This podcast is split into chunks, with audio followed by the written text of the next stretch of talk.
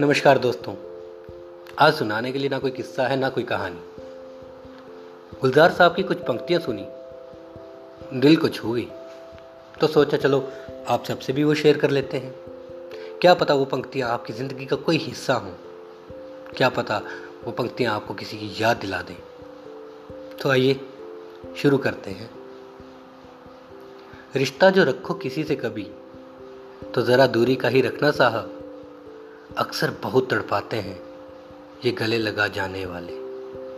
टूट कर चाहना और फिर टूट जाना, बात तो छोटी सी है, पर जान निकल जाती है। तुमने कहा था, आँखें भर कर देख लिया करो। आज आँखें तो भर आती हैं, पर तुम नज़र नहीं आते। मैंने कहा था, इश्क में बर्बाद हो जाओगे। मैं से हम हम से तुम और तुम से कौन हो जाओगे? तेरा ही ज़िक्र रहता है मेरे हर अल्फाज में है दोस्त। बस लिखने का अंदाज कुछ ऐसा है कि तू सरेआम ना हो जाए। उम्मीद है दोस्तों आपको ये पसंद आई होगी।